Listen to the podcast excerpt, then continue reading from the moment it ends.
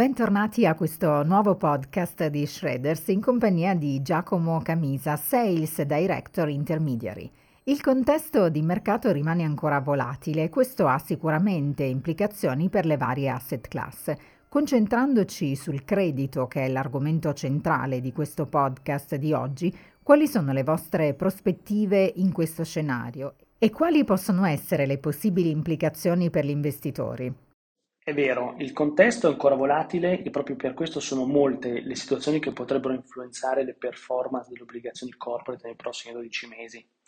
È sempre complesso fare previsioni precise e univoche sulla direzione in cui il mercato potrà andare. Possiamo provarci. Per fare un po' di chiarezza, abbiamo delineato tre scenari e ragionato su quelle che potrebbero essere le implicazioni per i portafogli in ognuno di questi. Siamo partiti dal contesto economico attuale e abbiamo definito tre possibili combinazioni di inflazione, tassi di interesse e crescita che, se volessimo fare un cenno al famoso western del regista Sergio Leone, potremmo definire il buono, il brutto e il cattivo. Partiamo dal buono, se sei d'accordo. Certo, come premessa generale ci terrei a dire che comunque il mercato incredibilmente ha apprezzato tutti e tre gli scenari nei primi tre mesi del 2023 passando progressivamente da uno all'altro. Ad ogni modo, partendo dallo scenario più roseo, anche definito l'atterraggio morbido, avremmo un rallentamento della crescita, ma ad un tasso sostenibile, che non comporterebbe quindi recessioni o crisi finanziarie e un'inflazione sotto controllo. In questo contesto non sarebbero necessari ulteriori rialzi dei tassi di interesse. Insomma, quello che abbiamo visto a inizio 2023. Esatto, eh, quando i mercati salivano le aspettative di inflazione si attenuavano e i timori di recessione venivano meno.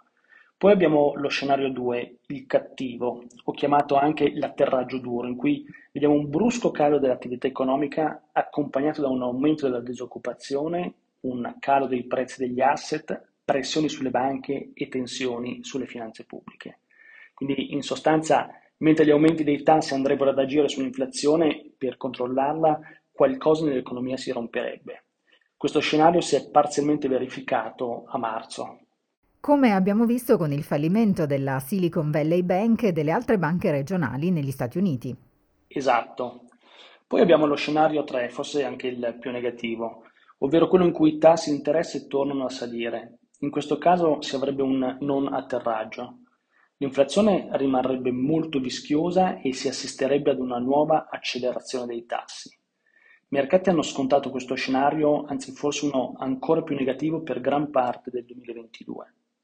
A febbraio invece abbiamo visto una versione più tranquilla, quando si è iniziato a temere che l'inflazione sarebbe rimasta più elevata e più a lungo, obbligando quindi le banche centrali ad essere ancora più aggressive, forzando potenzialmente una recessione. Quindi in sostanza possiamo dire che nei primi tre mesi del 2023 abbiamo assistito a una progressione da buono a brutto a cattivo e poi di nuovo provvisoriamente al buono. È successo proprio questo, motivo per cui ci aspettiamo che nei prossimi 12 mesi potremmo vedere ancora un po' di volatilità ed oscillazioni sul mercato. Ecco perché riteniamo che la selezione attiva dei titoli avrà un ruolo cruciale nei mesi a venire. Gli investitori nel credito sono esposti a due rischi principali, il rischio tasso e il rischio legato all'esposizione al credito.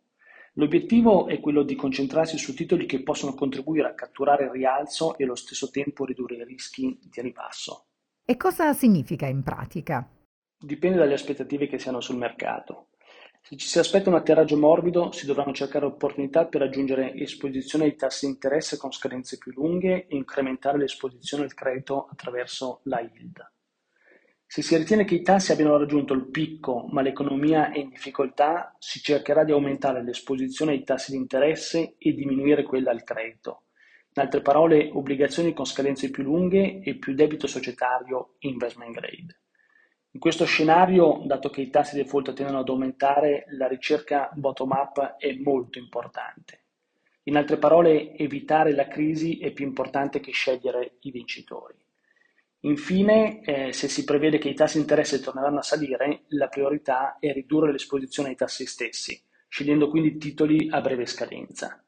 Le obbligazioni a yield sono meno sensibili ai tassi di interesse, ma in questo scenario è da preferire il segmento crossover, quindi la parte più nobile della yield. In attesa invece di una stagflazione sarebbe più indicato concentrarsi sul debito investment grade. E a livello di rendimenti totali previsti nei tre scenari, quali sarebbero gli impatti per gli investitori nei successivi 12 mesi? La cosa positiva che ci terrei a dire è che la nostra analisi ci porta a concludere che il credito si dimostra una strategia resiliente. Infatti, anche nello scenario più negativo, in cui ipotizziamo un aumento dei rendimenti di un 1% e una variazione dello spread di più 0,25%, che porterebbero ad un calo dei prezzi del credito del 6,25%, la perdita sarebbe comunque inferiore all'1%. Ecco quindi che bloccando un rendimento interessante in partenza, per intenderci come quelli che abbiamo oggi sul mercato, si può avere una buona protezione in caso di cali del mercato. Vero è che la fiducia degli investitori nel valore del credito e nell'obbligazionario in generale ha subito un duro colpo lo scorso anno perché le obbligazioni non sono riuscite a svolgere il loro tradizionale ruolo di diversificatore del rischio. Ma dobbiamo anche dire che lo scorso anno è stato il peggiore degli ultimi 60 anni.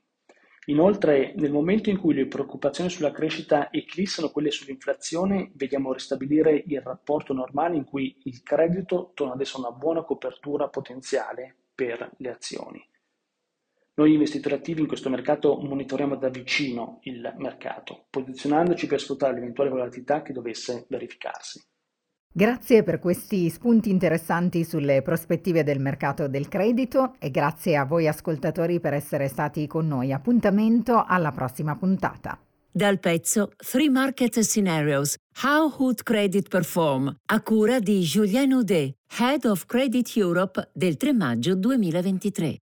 La presente registrazione audio ha scopo meramente informativo, non è da considerarsi in alcun caso materiale promozionale e non deve essere intesa quale offerta o una sollecitazione ad acquistare o a vendere qualsivoglia tipo di strumento finanziario. Le opinioni e i pareri contenuti nel presente documento non rappresentano necessariamente la visione aziendale formulata in altre comunicazioni, strategie o comparti di Schröders. Per maggiori informazioni si consulti il sito www.schröders.it.